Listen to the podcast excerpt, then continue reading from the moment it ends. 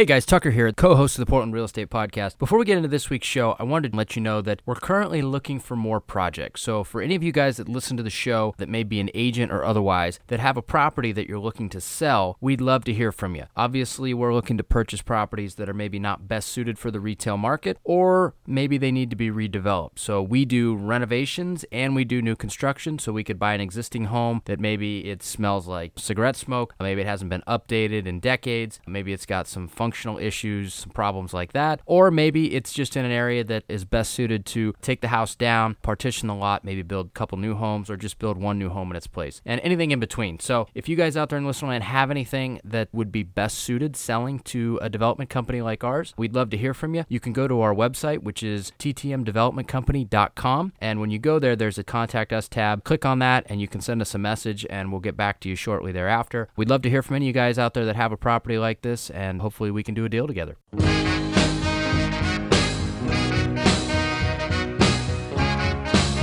This is the Portland Real Estate Podcast, your number one place for anything you need to know about the Portland real estate market, along with in depth interviews from our local real estate industry experts. Now, without further ado, here are our hosts Tucker Merrihew from TTM Development Company and Steve Nassar from Premier Property Group.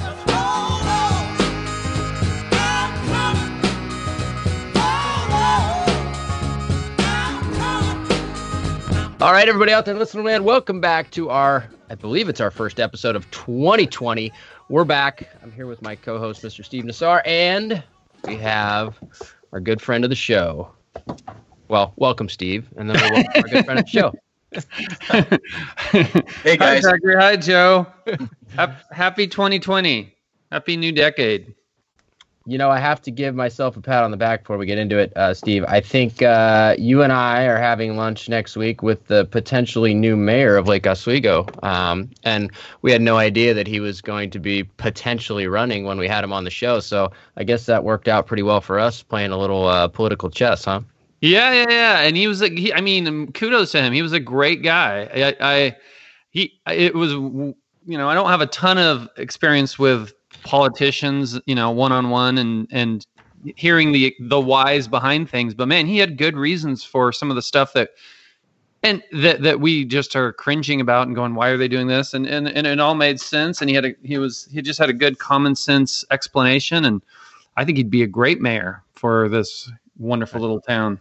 I think so too. So well, anyway, we'll see if we can get him back on the show after uh, maybe he goes through this thing called an election, and uh, you know maybe he's still willing to uh, chat with us. We'll see. But uh, yeah, we'll have to find out all the details about when that's out and and see what we can do to help him out. For sure, we, but we this, need we need good people like that. Yes, we yeah. Although, I, did you see Sam Adams might be making a comeback? yeah. well, the good news is his his boyfriend's now like what probably 30 so he's he's he's legit. He's in the clear yeah. Yeah. Uh, we'll leave it at that. Anyway let's uh, let's get to our topics this week. Uh, we've got joe back on. We're doing some best of masters. We've got a whole bunch of topics. Um, we'll kind of start at the top. Uh, what one do you want to roll with first? Well let's start with the most recent one. Um, it's a concealed carry one. Um, it's it it just got posted in the last couple days. Here it is. so it just got posted. It's got 26 comments. I think it could it has the potential to be kind of a hot topic. I mean, for crying out loud, I think today in Virginia there's like some huge rally at the Capitol. I was I was seeing that on the news this morning where they're um, you know, they're fighting for gun rights and so on and so forth. So there's always a potential for um, for controversy with this subject. But basically, I did read the article and um, it seems very bona fide. I mean, this is a KGW article. What I read was this realtor somewhere in Colorado was at an open house. She was setting up. Some guy comes in. He's asking some pretty legit questions. He um, about financing and you know what what it takes to get um, a loan. He then asks to see the upstairs. They go up into the master bedroom. He pulls out um, I think rope and bear spray and a knife or something. Um, and then says asks her to get in the closet and um, she pulls out a gun. I, I, and I'm just laughing because I mean that to me seems a little like it's like you said uh, before we got on the air. Don't bring bear spray to a gunfight. yeah. Wait, to he he didn't back down right away. He sprays her, and so she's kind of blinded. She fires the gun in his direction, and then he runs, and he got caught. And um, so I think this is, and sh- and she's being very vocal that if I didn't have a firearm, I wouldn't be here to talk to you. So there's a lot of people here on Masters asking about concealed carry permits and classes. Seems to be a lot of traction in that direction. Um, Joe, what's your thoughts? Well, so I have a, a, whole bunch of guns. I have my whole life. I have my concealed carry permit, and I don't make a point to carry it all the time, but I always carry it when I go hiking because of cougars and bears and stuff, um, which they're seeing a lot more of uh, out by my cabin. And if I'm going to some remote area where men play banjos and trees and bad cell reception and everything else, um, I just might uh, bring it with me. Mm-hmm. Uh, you know, it, have you ever taken it? But let's let's keep it to the, to work. Have you ever taken it with you to an appointment beyond your car? Tough uh, question. Tough no, question. I, I never have. Um, I I've never felt so insecure with surroundings that I felt I needed to to bring it with me. But uh, if I had that feeling, I would definitely bring it with me. I mean, you, you have two options. You could you have an attacker on you know with two legs or four legs, whatever it may be, coming at you. You could either put a couple rounds in it, or you could throw your like water bottle at it. And I I definitely think putting a couple rounds in it is a lot more effective. And I know there's people out there that are anti-gun and and you know God love them. You don't have to carry. I will say if you do carry and you do use it for defense, know how to use the damn thing. Get appropriate training, or you'll hurt yourself or somebody else inadvertently. So, uh, but I'm for it. I'm I'm all for safety, and if that helps people be safe, then by all means, do it. What about you, Tucker? Do you? Well, do you I'm surprised Joe doesn't carry it around town because I do know there's quite a few cougar sightings, especially in some bars around LO. So you know, the tavern on Kruse, yeah.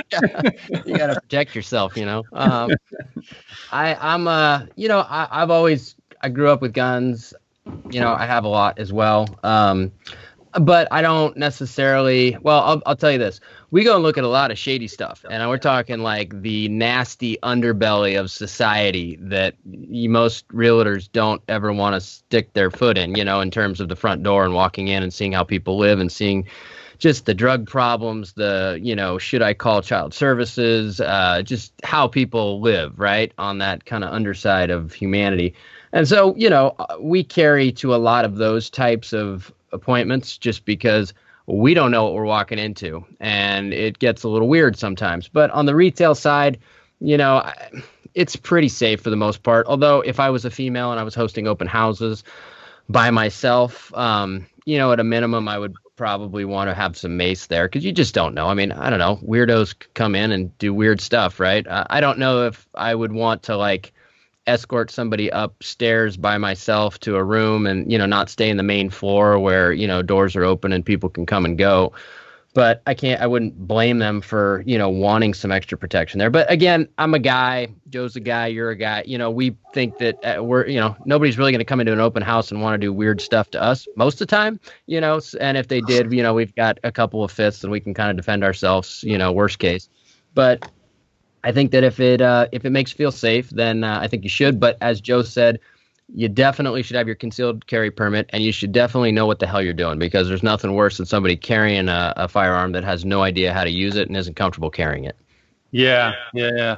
Um, no, and I and I and by the way, I I know a lot of agent, a lot of, of gals in the business, females in the business that do carry um, bear spray or mace, and I think that's great.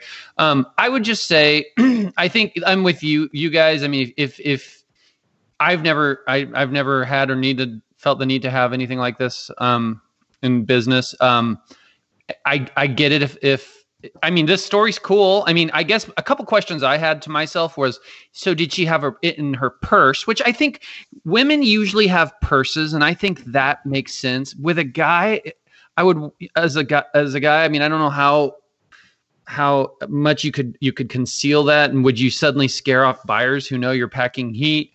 Um, with a female, if you have a if you have a decent sized purse, I get you could have that. So I'm assuming maybe she had it in her purse and she took the purse upstairs with her, or maybe she did have it as a side piece, um, sidearm, and and she had I don't know, but for every story that has a wonderful ending like this, I have to say there are some out there where you know a kid gets a hold of it, some they shoot the wrong person, they're in the news, then they're in big trouble. So just be careful. Just be careful. I, I get this is a this is a pretty good positive message here, but there are some unpositive ones. So okay, let's move on from this one. I think we uh, addressed it well, I'm, and I'm glad. I think the the underlying message. I'm glad she was safe after all that.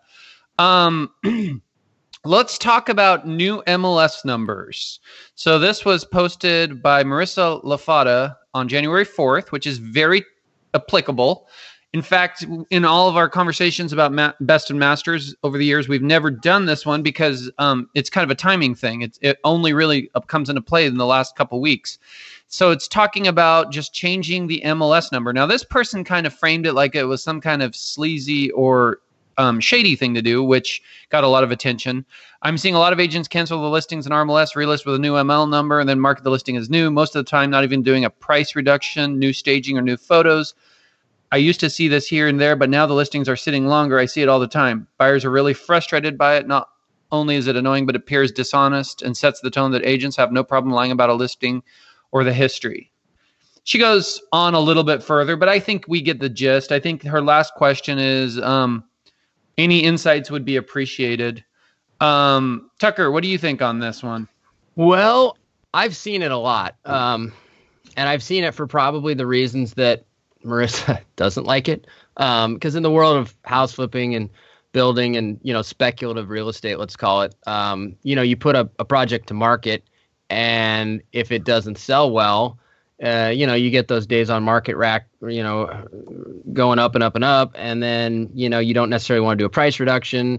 Maybe you're coming in around the holidays, you know, you don't sell it as quickly as you think. And so then people will pull it off the market for a day and then they'll put it back and it has zero history. So when you go to look at it, you know, for me, I kind of scan, I use Redfin a lot just because obviously I'm not an agent. And uh, it's a good way for me to kind of have an overhead view and look and see what's on the market, what's pending, what's sold all at the same time. And I'll see something disappear and then I'll see it pop back up. And I'm like, oh, it's back on. And I'll be like, well, did they fire their agent? Did they get a new agent? You know, what happened? And then I'll click on it and I'll look at the list history just to see if maybe it went pending, went back on, and obviously it's not, and it's just a whole new listing. And I think it's often used as a strategy to kind of mask the fact that maybe it didn't sell in the first month or two, um, and you want it to look new. But at the end of the day, I don't know who you're fooling. So I, I get why people do it, but for those buyers that are in the market or that have, been looking or those agents that have been looking, I kind of think they see through it anyway, or they've seen the property before. So I don't know. I don't think it really matters all that much. But what do you guys think? It it doesn't matter that much anymore. I mean, we want the integrity of RMLS to to stay intact, and you don't want to see a lot of canceling a listing and then re-entering it. Although it is pretty effective um, so the reason all of this came about before MLS used to have ascending MLS numbers. So if you had a number like in 2017 and it was 1700,000, um, well, you'd know that when they got to 1700 and 4,000, that 4,000 new listings came on the market since that one. So if you're looking at a piece of paper and you see that the ML number is 17,000, but today's ML numbers are 4,000, you can kind of gauge how long it's been on the market. So now they give you random numbers that just start with the year. 2020 uh, has starts with 20. Last year started with 19, and uh, it's it's random. It's not consecutive whatsoever and they sort of fixed it with the DOM and the CDOM. So DOM is days on the market, CDOM is consecutive days on the market. So if you do a lot of screwing around with it, cancel it and re-enter it, then if you don't have that waiting period of I think it's 30, 30 days, days, yeah. Um, then it doesn't reset your clock, but it is a new ML number and it does freshen it up. Sometimes a team member puts a different team member's name as listing agent and they rearrange photos and rearrange stuff. I don't I think your job as a listing agent is to get it sold and not always if it doesn't sell is it the listing agent's fault. I mean, sometimes the sellers says I want more money than what I can really get I want more money than what the market will bear. And sometimes it's on the seller. But I would much rather see them refreshing a listing with a new ML number than someone taking it off the market and then going back on the market or the person that reduces it every three days for a hundred dollars and then three days later they raise it by a hundred dollars or kind of my favorite is the whole adjective change, right? Data changes spur a new push out to everybody that's a match. So if you change it from gorgeous view to fabulous view and you hit save, then it says data change and it pushes it all out just because you changed your adjective. I think that's a little bit more dishonest and and I wouldn't mind seeing that go away but refreshing an ML number doesn't bother me as much. We need to get Kurt von Wasmuth on here again. By the way, Tucker, it's been a year. He's due. Um, he's a I'm great. Curious what his what he thinks of this uh, little. Yeah, this would be a good question for him. Joe, I'm not positive that the, the adjective change sends it out in the searches again. I know the dropping at five dollars or hundred dollars does, and that's a big gripe of a lot of people. But that would be a good question for Kurt. I'm with you on this. Um, I think it's it's very negligible in what it does. The only benefit I see is just that you do get that new number for your MLS. So if right now, um, do clients fully understand that? I don't know. But if you pick up a flyer of a listing right now and it has a one nine in front, you know it's been out there for a while, which right now isn't a big deal. Today's January 20th. Big whoop de doo. It's been listed since 2019. Come July, maybe that's a bigger deal. Right. Um, so uh so you get that new new new number. I I have done it once or twice in my career and I kind of did it because I was being I was in one of those situations where I had a listing that I'd been out there for about six, seven months, and and I, it was kind of a sugar pill for my seller. He was he was pretty savvy guy, and he was asking lots of questions, and that somehow he brought this up, and um, he really wanted it, and I and I, I appeased him by saying, look, you know, I have no problem. We'll unlist it. We'll put a new MLS number. You your your flyers will now have a. I think this was a couple years ago, so it'll have a one eight in front instead of a one seven or whatever so I've done it, but it's not something that I proactively encourage my my sellers to do or, encourage my team to do. Um, I will say there is one other thing that this makes me think of. And since we're on the subject and we're in that time of year where it kind of comes into play, I'm always really careful with like homes that have Christmas decorations in the photos and homes that have snow in the photos. And for that same reason i feel like they they they immortalize the, a time period th- that moving forward will always be there especially if you if it's a home you know if it's a high priced listing that you're going to have for a while you anticipate you're going to have for a while. Obviously if it's a $400000 house in a hot area maybe that's not as big of a deal but if you're getting ready to list a house in December or if there's like a, some kind of weather event and you think it's a listing that could be out there for a while, you might want to rethink that strategy just because you know 7 months from now when it's the the dead heat of summer and it's that's in the photos forever or and you haven't redone anything about it it does scream to the anybody looking at it that hey this has been out there for a while so I think cool. that the uh snow in the picture is pretty unforgivable. Uh, if you're gonna list somebody's house, get that damn picture out of there. There's snow around like two days a year here. And yeah. the other thing that drives me crazy, and hopefully you guys are not, uh, you know, culprits of this, but when you take a picture of the bathroom, make sure the damn toilet seat's down. I hate it when people put those pictures in it. Yeah, like, me too. Yeah. Hey, so. Tucker, you want to tee up the one? Do you still have it in front of you that you that I you do. found? That was a I good do. one. So okay. I, I found one that uh, I thought was a good one because it brought m- memories back to when I first started in this business, and I was trying to figure out how in the hell I'm going to pay my mortgage and how I'm going to have enough money in uh, my pocket at the end of the month. And so there's this thing called work-life balance, and there's this thing called, you know, when do you pick up calls and when do you talk to people. So there was a, a gal named April Keesey, I believe is her name, and uh, she said, uh, "Good morning, fellow agents, or early morning. It's 4:30 a.m. and I've been up since three, which is insane, by the way, but." She was up at three, stressed out about work again. I love this job, but I do not know how to set boundaries with clients, and I have trouble finding some sense of work life balance. I'm not good at saying no to clients, and I overwork myself on every transaction. I do not know how to do anything halfway. I give it my all, and I feel burned out most of the time from it. Some clients are respectful of my time and grateful, but some are not, and it's wearing me down. Anyway, you guys get the feeling uh, of what she's trying to convey here. But basically, she's asking, you know, where do you draw the line? Where do you take days off? When do you not pick up calls? Um, how do you manage your life and your business so that you can kind of remain happy doing this, um, but also feel like you have some type of work life balance?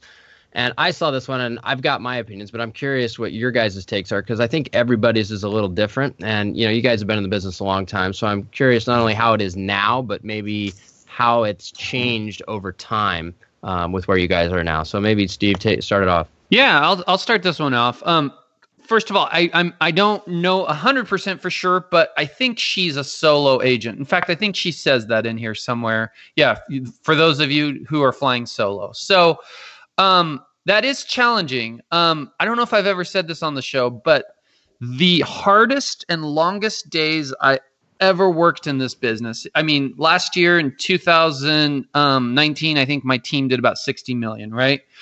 Well, the, that's not the hardest and longest days I ever worked. The, the hardest and longest days I ever worked were in my first year when I hadn't quite hired somebody yet. And I was and I was just kind of taking off and and I you know I was doing the paperwork, I was doing the showings, I was running the lock boxes out, I was running the flyers out. I was refilling flyer boxes. I'm just on and on and on. I don't need to explain all those those details to, to you guys or anybody else that's listening. So I I do feel for solo agents. I I think this is really a solo agent question because I, think when you when you leverage yourself and you have a team, you're able to to to shut down just in a way that um that you aren't when you are the only one, the uh, end all be all for the clients. Um, so I was trying to think of this from a vantage point. I was trying to step out of my world and step into their world and go, okay, you know, what if you are an agent who isn't to the level of having a team or an assistant? Because there was comments on here about having an assistant, which I think there is there's something to that. If you can get to that level and you can make that stretch, I think your life would be so much better. Um, not to mention, you'd be able to delegate all the things that you don't enjoy doing to somebody else and, and really be left with things you love doing. But that isn't always the case. Sometimes there are there's agents that that's not where they want to be. That's not who the, the, where they're at in their business. So what I kept coming back to is then find another agent like you. Find if if you're you know if you're doing that five to eight million dollars a year and it's not maybe enough to, to, to have a team or an, an assistant and, and maybe you're not shooting for that target then maybe find another agent of that same level who's having these same questions and and um and i'm not saying form a team i'm just saying maybe you uh, establish some coverage because i think a lot of this comes down to um i don't think this question's about well it is a little bit but i mean let's be real. If it's a Sunday afternoon and a client calls you in a panic with a question, if you have to step into the other room and make a phone call, I, I just think that's a little bit a part of the business. And I think, you know, the good news in our business, I, I think sometimes we underappreciate this, but we're not getting on planes and flying to the East Coast and spending a week there. I've got plenty of clients that live that kind of life and they're away from their family, you know, overnight, multiple days we we have we have demands on us that maybe others have in different ways, but uh, the trade-off is I think we have to be a little bit accessible by phone. Where I think th- this question kind of gets a little bit um, more um, in a, in a in a challenging way for us is when you actually have to leave your house. When if you have to go to a showing. So I think if you can partner up with somebody where you go, look, hey, every other Sunday, I want to take the day off. Can you be available for any last minute showings, last minute errands, whatever the case, and do the same for them? Um, I don't know. What do you think, Joe? So it's it's something that everyone struggles with, but the longer you're in the business, the more you figure it out. So if you look at the big icons of one's life balance, right? Each one of them's a tennis ball in the air, and, and you need to sort of juggle them successfully. So you got, you know, your family, your your physical fitness, financially, spiritually, charitably, socially, when you work and you're all in, I mean, we're all all in on this business. If you don't take it seriously and you're not all in for your people, then do something else. I mean, if I weren't in real estate, I would want my realtor to to be all in, but it doesn't mean I have a sort of unabridged access to that person. I think the broker themselves need to they need to schedule their work appointments, but they also need to schedule their free time and their family time. Put it in your calendar. Don't change it. Um, also, some people do the little never-ending voicemail thing, which I'm not a fan of. But they say, "Hey, I will return calls at between 10 a.m. and 11, and if you call me after 7 p.m. on any day, I'll return your call the next day. I'm not a big um, fan of those either, Joe. and, and, unless it's like an emergency and you're in the middle of a offer, multi-offer situation, you can break those rules. But um, if it's not an emergency, then it's like Pavlov's dogs, right? It's controlled conditioning. If they call you at 10:30 at night or text you at 10:30 or night, don't answer, don't text back. Because regardless, whatever the topic was, the question they had that was burning that they needed to call you, you know, at all hours of the night, it doesn't matter what your answer is. The the true underlying answer is I called you at 10:30 and you answered the phone. Therefore, I can call at 10:30 and you're mm-hmm. going to answer the phone tomorrow and the next day and the next day. So, it's just really life balance and and you know if if April's really struggling with it, there's a lot of great uh, life balance books out there that uh, take a little bit of work. They take a little bit of physical fitness, a little bit of family time, a little bit of just me time, and uh, it'll it'll put her on the right path. And if she doesn't do it soon, then she will. Her head will explode. Uh, so she needs to figure out that balance sooner than later before she burns out and is forced to take time off. yes, or uh, well, yeah, or finds a bar and stays there, you know, many nights after work. Uh, you know, I don't know. It, this is an interesting question because I, I personally believe there's there's seasons in life and, and there's seasons in this business too, right? Like Steve, you're talking about when you first got started, you were kind of doing everything, and that was probably the hardest you worked. But it probably also felt that way too because you were struggling to get track or tr- not struggling, but trying yeah. to get traction yeah. so desperately, yeah. right? And so we put a lot of stress and pressure on ourselves to get that traction. Like, I don't know what stress is worse, right? I've always gone back and forth. Like the stress of having and doing too much or having not enough business. Not right? enough. Like, not enough. Which, I, I, know. Yeah. I so know like, what it's worth. Right. Well, I think anyone that has been in that position will agree. Yeah. But they're both stresses you have to manage and deal with, right? And so you know, I think uh, she's on the front edge of like not, you know, trying to get more, right? More clients, bigger client base, um, you know, more income, more deals. Uh, that's the kind of the stress that I'm feeling, and that's why she's working so hard and she's answering her phone all the time. But I also think there's seasons in life, and you know, I, I've often had challenges with work life balance, but you know, I like Joe said, I do pencil in, you know, time during the week for myself, right? To just kind of unplug from this world and just entrepreneurship in general, which I think is good because then in a healthy way, not just going to the bar, but like going and I, you know, I got bowling league and I go play hoops a few nights a week and things like that that just are healthy alternatives to work that allow you to kind of hit the reset button and which is good. But, you know, I used to pick up the phone and or text back. I guess texting wasn't a thing back in 2003, was it, Steve? When we started, Could it was text? just coming along. I think yeah, maybe not without like extra charge or something. 2004 was really big. Yeah, yeah. It, was, it was right there. Yeah,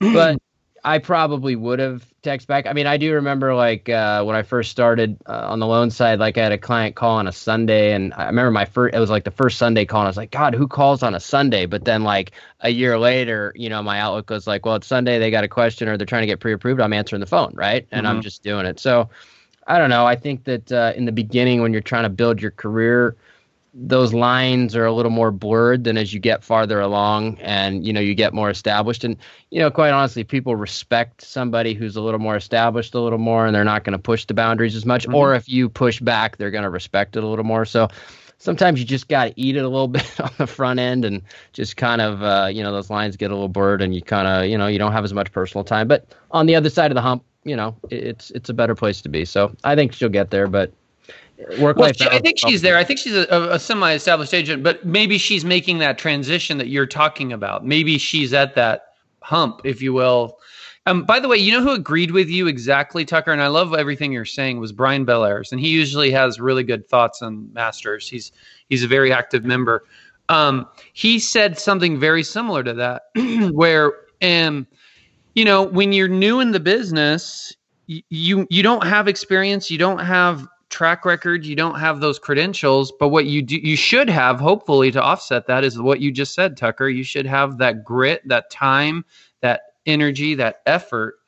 But as you get more established and you, your your reputation's better and people are coming to you referred, you you you should have the ability if you want to continue that path so be it but but you you should have a little bit more ability to push back and they're still going to wait for you and not go find the next person right and I think that's what you're saying. And I agree totally.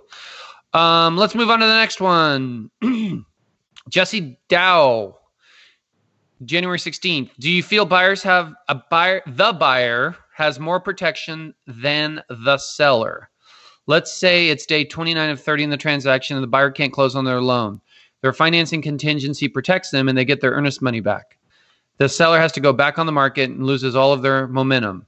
And when they go back on, it looks like they've been on the market for 30 plus days or so. Is there any way to add a layer of protection in for sellers getting rid of the lending contingency? For instance, maybe writing an addendum that says if the buyer fails to close on their lo- loan, they forfeit X. I have to say one funny thing about this. when we emailed back and forth amongst ourselves about this show, I in the subject line purposefully, by the way, Joe, purposefully had the letters BOM for best of masters. Right. subject line. And Joe replied, he goes, Oh my God, you freak me out whenever I get that. I'm glancing through my the, yeah. my email my emails and I see BOM in the subject line. Um, that means back. That means back on market to me. Back so. on market, which is which is a, a three letter nasty word in uh, real estate. Um, so, uh, Joe, talk to us about this one. What are your thoughts? Well, so I think there's a lot of it that can be controlled. If I have a listing and uh, someone brings a buyer and it's like a 30 day close, there's there's really a, a two responsibilities. The buyer can back out a million different ways in the first couple of weeks due to disclosures, inspection period, and the place has to appraise if it's going through a bank. So it's it's heavily weighted where the buyer can bounce at any time in the beginning, but as you go through these channels, it starts evening out a little bit where at this point, if the person doesn't perform, the seller may have a play on their earnest money. And I think if it's a quick close, like a 30 day close, um, I think it's pretty even at the time an offer is made and accepted, they just kind of say, "Hey, I like this house. I'm willing to offer this." The seller is willing to accept it. Then they have an inspection to find out what's known or not known to both parties, and then they have to deal with it. And the seller has every right to say, "Look, I'm not going to credit you that amount, or I'm not going to fix this stuff." And the buyer has every right to walk if they so choose. Um, as far as the buyer not financing, that's the age old. I changed my mind. There's another house I like better. I want to buy it, but I really, really want my earnest money back. So the last ditch attempt after it appraises, after your inspection period's closed, after you signed your disclosures is well, the buyer didn't qualify. Well, if the listing agent is worth their fee, they probably spoke to the lender. They probably have an autographed pre approval letter from that lender. And if the person doesn't qualify, it also says that the buyer can't do anything to put themselves in harm's way so they don't qualify. Like, don't go out and buy a truck, don't quit your job, don't purposely do something so you won't qualify. Um, I think that's fightable in small claims court or if it's over 10 grand, uh, you know, in real court.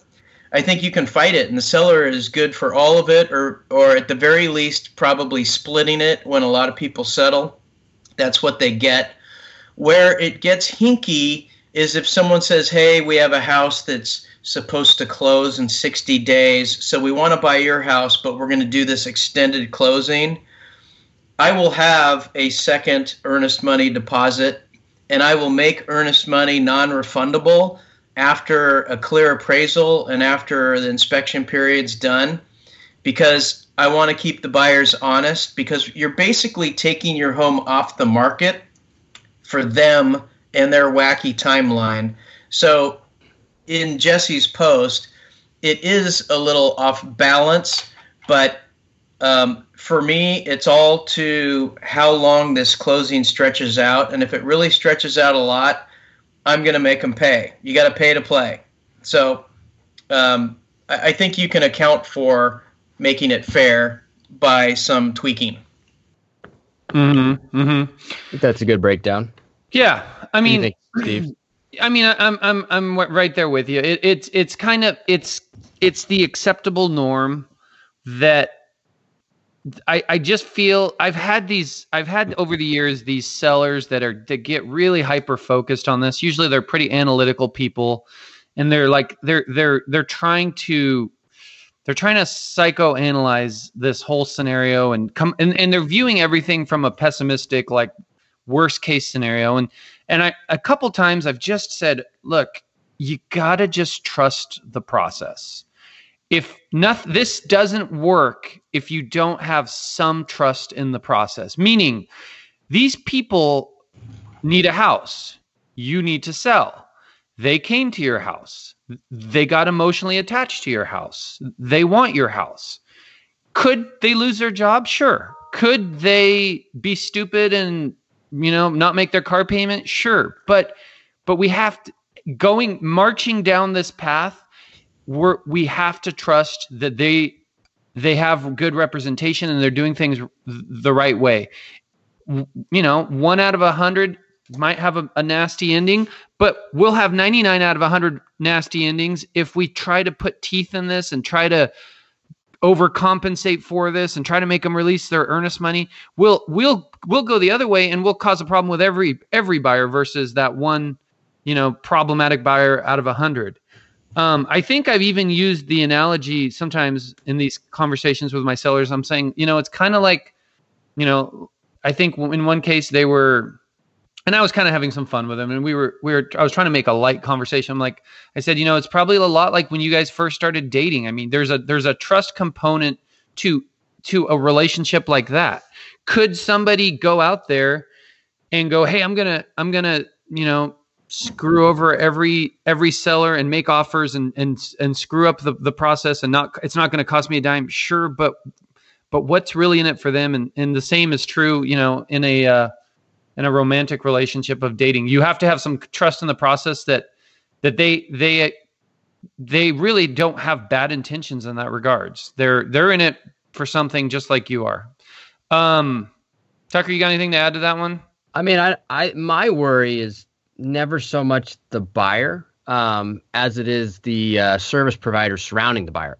so, like as a seller, you know, if you get a um, let's say a loan officer that maybe uh, bites off more than they can chew, and they kind of string it along longer than they should, or they try and you know prevent you from knowing that there might be a condition or two on that approval that is kind of challenging to get cleared, but nobody ever says anything till the last minute that's always one of my worst fears, right? Because it does happen occasionally, not every loan officer by any means.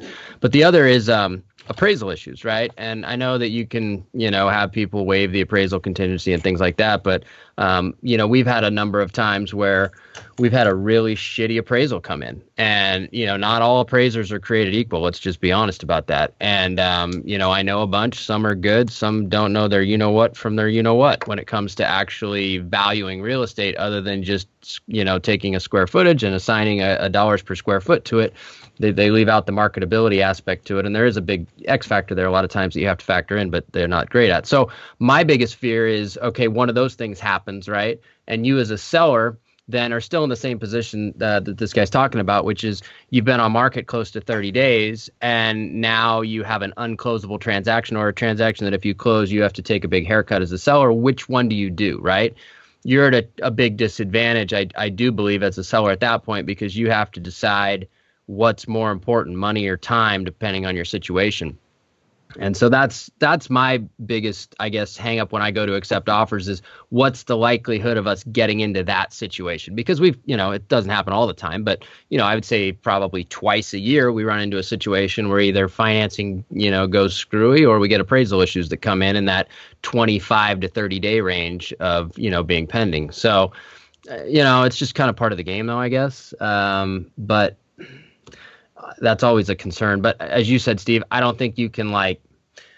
There's nothing you can really do other than you know if you're going to get in a relationship, you have to kind of put yourself out there. If you're going to sell a house, you have to kind of put yourself out there, right? There you and go. so you just kind of have to Yeah. hope that it doesn't happen every time, and it doesn't. But I would say as a seller, yeah, if shit hits the fan on day 28, you're the one that's probably losing the most because you now have to pick the pieces back up with a BOM and uh, try and get as close to that contract price as you can, which sometimes can be difficult, um, just the way the market perceives it. So, risk of doing business, I guess. Yeah, and, and I guess to put it to summarize what I was trying to say, and I think you, you you touched on it very well too, Tucker. The paranoia of this process can cause you far more damage than than the the one-off scenarios uh, that could happen in the process, right? Um, okay, let's move on to the next one. Um, Rob Levy, good old Rob. Um, January tenth. I wonder at what time our Oregon leaders. This one could get controversial. I wonder at what time our Oregon leaders will realize that our excessive taxes are pushing people out.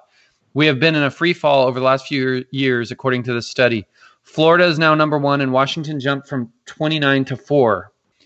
We're we are we're at a, or near the top of the list. So he sent a list of um, states, and it's it's U-Haul. It's who's moving to what states, which are growing, which have the most people influx, which have the most outpouring.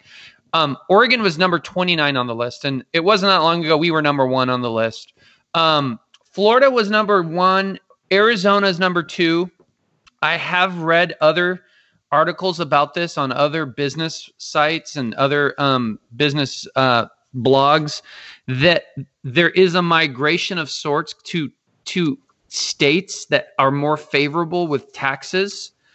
Um, we can lump the two we have, guys. We have another one this week talking about the new tax, um, where if you make over a million dollars in sales, you um, pay on Actually, on the top, seven- not on your profits, but on actual sales, you have an, a top line tax of I think it's like half a percent or something like that, right, Tucker? I think it's like 0.67%, but it's anything over 750,000 in sales from what I read. I think it's over a million, but you have to register when you hit seven fifty. Oh, okay. Well, you get Yeah. 250 for free. There you go. Yeah, yeah, yeah, yeah. So when you get close to a million, they make you register or do something so that when you hit a million, they're paying close attention to you. Um, and uh, so, which is a new tax, and it's a tax on businesses, but it's going to affect consumers. I read another article about that one recently that says basically it's a way for Oregon to have snuck in a sales tax because across the board, everybody. I mean, think of your average restaurant, right? they, most of them they sell over a million dollars in food per year. Tucker, you I, they view your each of your houses. I mean, gosh, you, hit over a million with one sale, right? Yeah, And- I get, I get, uh, as you would say, taken pretty good on the, all builders do, um, because Well, and your at- service providers are all passing that along to you too, right? yeah, yeah, they are, and it, and you're right, it is, it does become a sales tax because as you accumulate 0.67 of a percent or whatever it ends up being on multiple sales from multiple providers to one end product that then goes to the consumer, they're you know quantifying this at somewhere you know maybe around five percent increase in in general product price, which ultimately becomes a sales tax, right? But as you and I both know, sales tax is not a popular voting item. So, you know, this one kind of slipped past the goalie, I guess. Um, but it'll be interesting to see how it shakes out. I don't know. There was a couple of uh, rather spiteful comments about the U-Haul article. I think uh, when I read it originally, um, people were doubting the validity of the article and whatnot. But you said that you've actually read multiple in regards to this being at least somewhat not specific to Oregon. Some of the ones I read in CNBC, they just they were they were talking about how a lot of people are moving to Florida, and I'm hearing a lot of people that talk about Arizona in the same way, how they just are more favorable with their state taxes, and then here we're seeing Oregon with some of these additions that they're making. By the way, when usually when you get a sales tax, they take away or reduce your income tax. Well, that didn't happen. So this is kind of just a, a, a another layer on top. Um, I'll be honest with you guys. I've heard more and more grumbling from longtime Oregonians than I remember hearing in the past. I mean, it wasn't but a couple years ago, Tucker. You and I were on the show, and I think we had Randy Sebastian on here, and he was like, "Yeah, when I was a kid, everybody wanted to move to Honolulu and California." Now, Portland and, and Oregon is the place to be. Well, I I do sense a little I do sense a little reversal of that in that I'm hearing more and more natives kind of grumble. And maybe it's not just these taxes, maybe it's some of the other stuff you're seeing. By the way, um, the governor is really set on that cap and trade bill. She there was some couple other articles about that where she really wants to do something with that and there's been um, you know, just a lot of other things. So I think it's a uh, it's a valid concern. I don't think we're having a mass migration out of the state yet, but you don't want that and you don't and and it is good for us in real estate. Make no mistake, people moving here is a very good thing. I know there's a lot of people in other industries that or or that have a lot of other jobs that they might hate the Californians moving here, but there is no downside to us real estate people, builders, realtors having people move here and and stay here. It's good. It's good for business. Joe, you got any thoughts on this one? Uh yeah, thin, it's thin you know, red line, Joe. Thin red line. yeah, thin red line. So, um, in short, I think we have a lot of wrong people in office right now. I think our tax dollars are used for uh, a lot of the wrong things. I'd like to wipe it clean and start over. Um, and I, and you can't fix everything but by raising taxes, which is their only means of uh, generating capital. Um, and so, yeah, I'm as pissed as anybody else. Uh, you know, it might give people more alternatives. Maybe they go to Washington or maybe they go somewhere other than here. Our traffic is pretty much bad enough, but you know, to move to Florida just simply because of taxes, like when's the last time you guys had a hurricane wipe out your house? anytime anytime in recent history. Um, I don't think West Coast people moved to Florida. I think they moved to um, Arizona, maybe. Arizona. Yeah. Yeah. It's like, look, we don't have bugs as big as your hand. There's no like hurricanes and and all of the things that people have elsewhere. Um, it really is a pretty terrific place. Four distinct seasons. Um, I could use a little bit more sun than we get, and a little less traffic. Uh, taxes alone wouldn't be enough to make me move somewhere less desirable. But I do think I agree with Rob uh, it affects everything, and they do need to get a handle on it. That's all I got.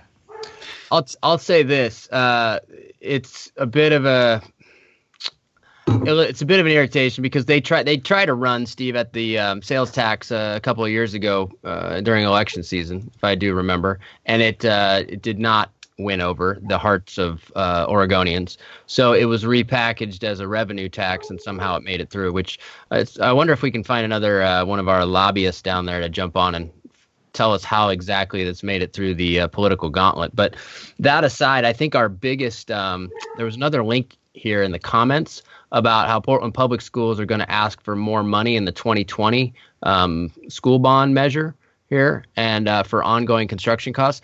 But I think our biggest threat as re- people in real estate right now is the fact that school bonds never go away. They just re up them and they keep adding to them. And uh, that's one that directly affects the affordability of housing. And I feel like, you know, somebody's got to kind of slap the hand that keeps reaching in the cookie jar because they think that's a never ending pot of money that they can just keep going to uh, taxpayers and saying, we're going to up your millage rate for this and up your millage rate for that. And it just is getting, it's getting a little crazy, especially now that, um, you know, we don't have the tax deductibility of our property taxes. Um, it just, that's the one that scares me the most. And it's, you know, property taxes for everybody have been creeping up a lot, but you know, Lake Oswego, they went up year last year. They went up 15% year over year with the school bond that went in place, and now with uh, Portland Public Schools poised to ask for another one on the heels of the largest one that they ever asked for. That scares me a little bit because that says that the train is off the tracks and uh, the money is not uh, going as far as they pitched that it would. And had they pitched it correctly to begin with, they probably wouldn't have got any of it. So that's the one that's got me most concerned. What's done now is done, uh, unfortunately, and we'll see how it all shakes out. But hopefully, everybody kind of keeps their eye open for the, um, you know, all the bond measures that are coming up, and really think hard about whether or not we need to keep granting money to them. Yeah, and and Joe, I, I agree with you. I mean, don't get me wrong. I'm not I'm not I'm not um hating on or you know I'm not down on Oregon. I this is this is home. This is I and I wouldn't move for taxes either. But um, it's kind of like death by a thousand cuts. It feels like you know it's not just taxes. It's it's what they're doing with landlords. It's what they're doing with rent control. It's what they're doing with plastic bags. It's what they're doing with straws. I mean, it's you know, it just goes on and on and on. Uh, straws are killing me, man. Killing me, yeah. Give me my straws back. the, the damn server comes to you, gives you your drink. You're like, oh, can I get a straw? And then 20 minutes later, you get it, and you're you've been staring at your drink, slurping on it, and getting ice in your teeth. Um, that'll make you go to Florida. you you drink whiskey with a straw? no, I'm te- margarita. Yeah. Um, but um, I'm, it, but you know, it's just uh, you know, it can be. It's it's. I I'm of the opinion that gridlock in government can be a good thing. You know, when you when the the state of Oregon, it feels like has kind of gone really, really, really. Um, it's a super majority, which I I usually kind of side with that that side of things anyway a little bit. But man, when it's a super majority and everything they want is getting through, almost in a in my opinion a rebellious fashion to the you know the the the national lean of things it just feels problematic that's all and um I, I I worry a little bit about the long term implications of what this is going to do with people. Um, I, there was I was at an event last week, and and somebody said something really smart from the stage. It was it was down in Salem. It was the OREA um, event. It was builders, it was um, realtors, it was mortgage lenders. Somebody made a comment. He said, "Why, as Oregonians, do we copy California for everything when at the same time all the Californians are leaving California?" Something to that effect, right? We're copying a state whose people are fleeing them in droves. So, Plus, anyway, we don't have sunshine like they do, so you know yeah. about that, right?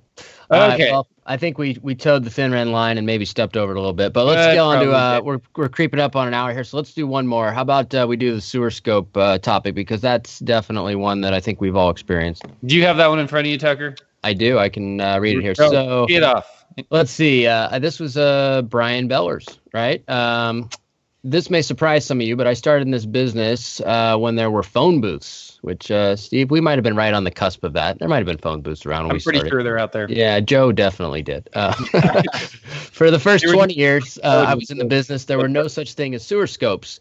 They weren't done. And not once in my first 20 years did I hear of a sewer line failure. Fast forward to today, every home sale involves a sewer scope. And they often fail because of bellies! Exclamation times four. So here's my question. In previous years, was sewage escaping from the sewage pipes and contaminating the soil in mass? Or were we just blissfully unaware of the crap flowing all around us? Or did we find a solution to the grossly exaggerated problem? Your thoughts? Steve, you probably deal with this a fair bit. What do you think? Yeah. Um I do, I do, and and I've had a lot of sewer issues on my listings lately, and you know, yeah, I I, I agree with Brian. Um, should we do sewer scopes? Yes. Should we call out if there's a major issue and say, hey, I don't want to take on this issue. It's your house now, so you fix it, and then I'll buy it from you. Absolutely. But what I think has what what I think probably started in that regards as a healthy process has sort of morphed into this expectation of perfection for something that probably doesn't need to be perfect because it's underground. It's not being seen anyway. You know when if if you look at a house like one of your beautiful houses tucker and and maybe the paint's not perfect or the the crown molding's not perfect or you know something like that's not perfect. Okay yeah let's let's fix that. But i think we're expecting perfection in an area that probably just doesn't need it um you had an interesting comment i'd never even thought about it but and I'll let you go further into it. But here we are, we're perfecting these sewer lines underneath the property. What are they then going into when they hit the streets? What are those sewer systems like? Are they perfect? So, I mean, how does that wh- how does that make sense to me? That's my thoughts. What do you got? It doesn't. Uh, I mean, the city sewer mains are a lot of them are extremely backed up. Um, but I think it's just more of a well, it's not on my property, so it's not my problem, even though it's the same system that we all, you know, pump into. I mean, we had a um, we had a house that we did in Ladd's Addition probably, I don't know, seven years ago, and right before we were at closing to sell it, I got a call that the basement was flooded, and it was a it was a really old house. There wasn't a backflow valve on it, and shit water had come up from the sewer that backed up, not at fault of our line, but the actual city system, and uh, it filled up the whole basement with uh, you know nasty, stinky sewage water, and uh, so we had to rip out the entire basement, redo it, put a backflow valve in, all that stuff. But point is, is that you know we negotiate so hard to have, like you said, a perfect sewer line. Like literally, the business has become like, oh my god there is a slight offset in a joint in one of the connections on a sewer line, you know, that runs from the house to the main. Uh, we got to replace the whole line. I got a bid for eighty five hundred bucks. We want a credit, or you know, you guys need to fix it. And it, you know, the house has been properly flowing sewage, or at least satisfactorily flowing sewage from house to main for 60 years without problem. But now all of a sudden, you know, Mr. Sewer Inspector says there's an offset in one of the joints, and now we got to dig up the whole damn yard and fix it because or the driveway, even worse, yeah, right? Or the driveway, right? So yeah. I do believe that uh, the hysteria has gotten to an all time high, and you know, I think that I blame agents as much as anybody because it's just become kind of the norm or it's become a, a, negotiation piece that really they're negotiating not for a better price, but for a perfect line, which, you know, if you're negotiating for a better price, you know, that's real estate and that's the game. But to negotiate for a perfect line because that's the new normal, it seems a little crazy in a lot of cases. But, you know, and people definitely hold us to that standard because we sell new houses. So if there's anything wrong with the line, they're like, it needs to be perfect, you know? So we feel it as much as anybody. There's no question. And, and I do feel like it's a joke most of the time. I really do. I mean, the amount of conversations I've had where people blow way out of proportion the fact there's a slight offset in the joint or the line's carrying a quarter inch of water for a two foot section or something ridiculous. Like, I can't even tell you how many times I've had those conversations. And a lot of times agents don't even really understand what they're saying. They're just regurgitating what a overzealous sewer inspector said, and they're trying to make it sound like I should care. Um, and so it, it's annoying. I, will agree with Brian on this one. It's gotten a little ridiculous, but I don't know, Joe. What what do you feel about this? Well, so to to answer his question, I mean, because we never tested for it before, doesn't mean that there were existing problems then. It's kind of like you know, putting a sticker over your check engine light that is always on in your car. I mean, ignoring it doesn't make it. Uh, good, point, good point. Good point. Yeah. Uh, but with all of these tests and and scares, we've seen them all. I mean, you got radon, you have undecommissioned oil tanks, septic systems, you got asbestos, black mold, LP siding, EIFS. There's a new scare that comes out every year or two. And some of them are valid and some of them aren't. But the fact is, there's a lot of money in scaring people. Like, remember Y2K? they were selling these blue barrels, 60 gallon barrels that you could buy for like 50 bucks and you could fill it for water because once the clocks change and it's and it's all of a sudden 2000 none of the computers would work. So they're selling batteries and barrels and radios that you can Is that when you got your concealed carry permit? yeah exactly. Yeah. They sold riot insurance at y2k because they thought there'd be riots. So you can get riot insurance. Um, anyway uh, all I remember growing up as a kid that everybody's lawn was really green and lush. but uh, you know, I really don't want that stuff flowing around. Um, I think some of the biggest offenders can be fixed, but to really there's a tiny little belly where there's some water or there's like a little a couple roots through there. I don't think you need to worry about that. Um, but the sewer scope people and the selling agent worry about the little tiny things as if the entire line is shot. And I don't think, uh, I, I, think based on the inspection report, you should deal with it accordingly versus, hey, there's roots coming through, so there's a breach in the sewer line, therefore it's shot and we want 5500 bucks for a new sewer line. Um, but yeah, those those leaked back in the day just like they leak today. We just didn't know about it. So, and and honestly, the the buyers, you go to the bathroom, flush the toilet, it goes away, right? It's you don't even think about it. I think most of the reason why buyers have sewer line tests is because let's say they live there for 4 years, then when they sell, if those buyers have a sewer scope on them, they just took on all the liability of that seller that lived there for 25 years and drove trucks over where the sewer line was and had a big oak there. You're taking on all that liability by not having it scoped.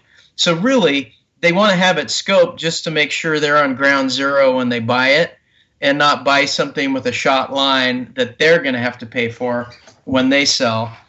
So, uh, I I, think we're we're in agreement with you on that, Joe. We I I think we're just re- acknowledging that sometimes what's called a quote unquote shot line isn't really shot. It's got a tiny belly and it's still very operational. It just doesn't look pretty to the camera that will never be visible to anybody. Right. Right. And those ones, I, I think there's a hysteria around that where people are demanding perfection where it's just not absolutely needed. Yeah, so. that radon. I tell you what, my theory is they cook those boxes, but I'll keep that for another show. Win that one with a good one, huh? Boom. So, all right. radon wasn't around before either. There was a post in Masters recently about radon. Um, somebody asked when they we started doing it. Do you remember what the date, what they, what the consensus was? I think it was like like six years ago or so. It was a little bit longer than that. Here it was. I think it's all a lot of agents. I hear them. Uh, it was Sarah O'Reilly. Can anyone tell me what year became the norm to test radon? There was 26 comments. Somebody must have known. Um, I was house flipping in 0506 and radon tests were rare. I bought a house in 08 and it wasn't being done. Seemed to be the pre-piping for radon systems in our new construction about 2012. So um, yeah, that's when the city started to say that you needed to pre-pipe for them. So, so it's I think the consensus is around 10, 2010 maybe. Yeah, mm. somewhere in there. Yeah, I remember early in our career, I, ne- I never heard about it. I never, when I was a lender, I never heard, oh, we're you know we've got a radon issue working through. Yeah. All right. Well, what's the new one? What's the next one going to be? Let's predict it. You know what I heard? I heard there was some recall on uh, comp shingles that people were scared to death of something in just your traditional comp roofing, and they had to give a credit for a whole new roof because of it. So I, I don't know what that one is. It's like the LP right.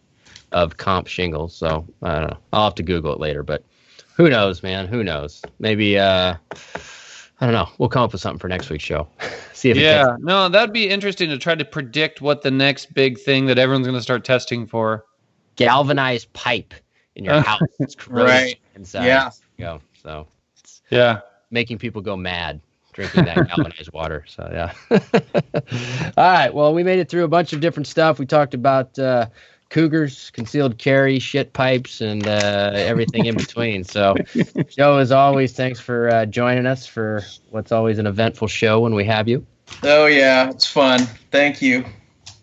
yeah, thank you, Joe, for joining us. Great, great show. We'll get you on again soon. We'll uh, we'll come up with some other future guests. We need to get Kurt back on, Tucker. I'll reach I'll out. See if I can uh, pencil in about six hours uh, for him to be on. Um, whatever. kidding, I'm kidding. But uh, yeah, we'll have we got some good guests lined up, so we'll bring them on. But uh, thanks everybody for listening. This is our first show of 2020. We'll be back uh, probably in a couple weeks. So we'll see you guys then.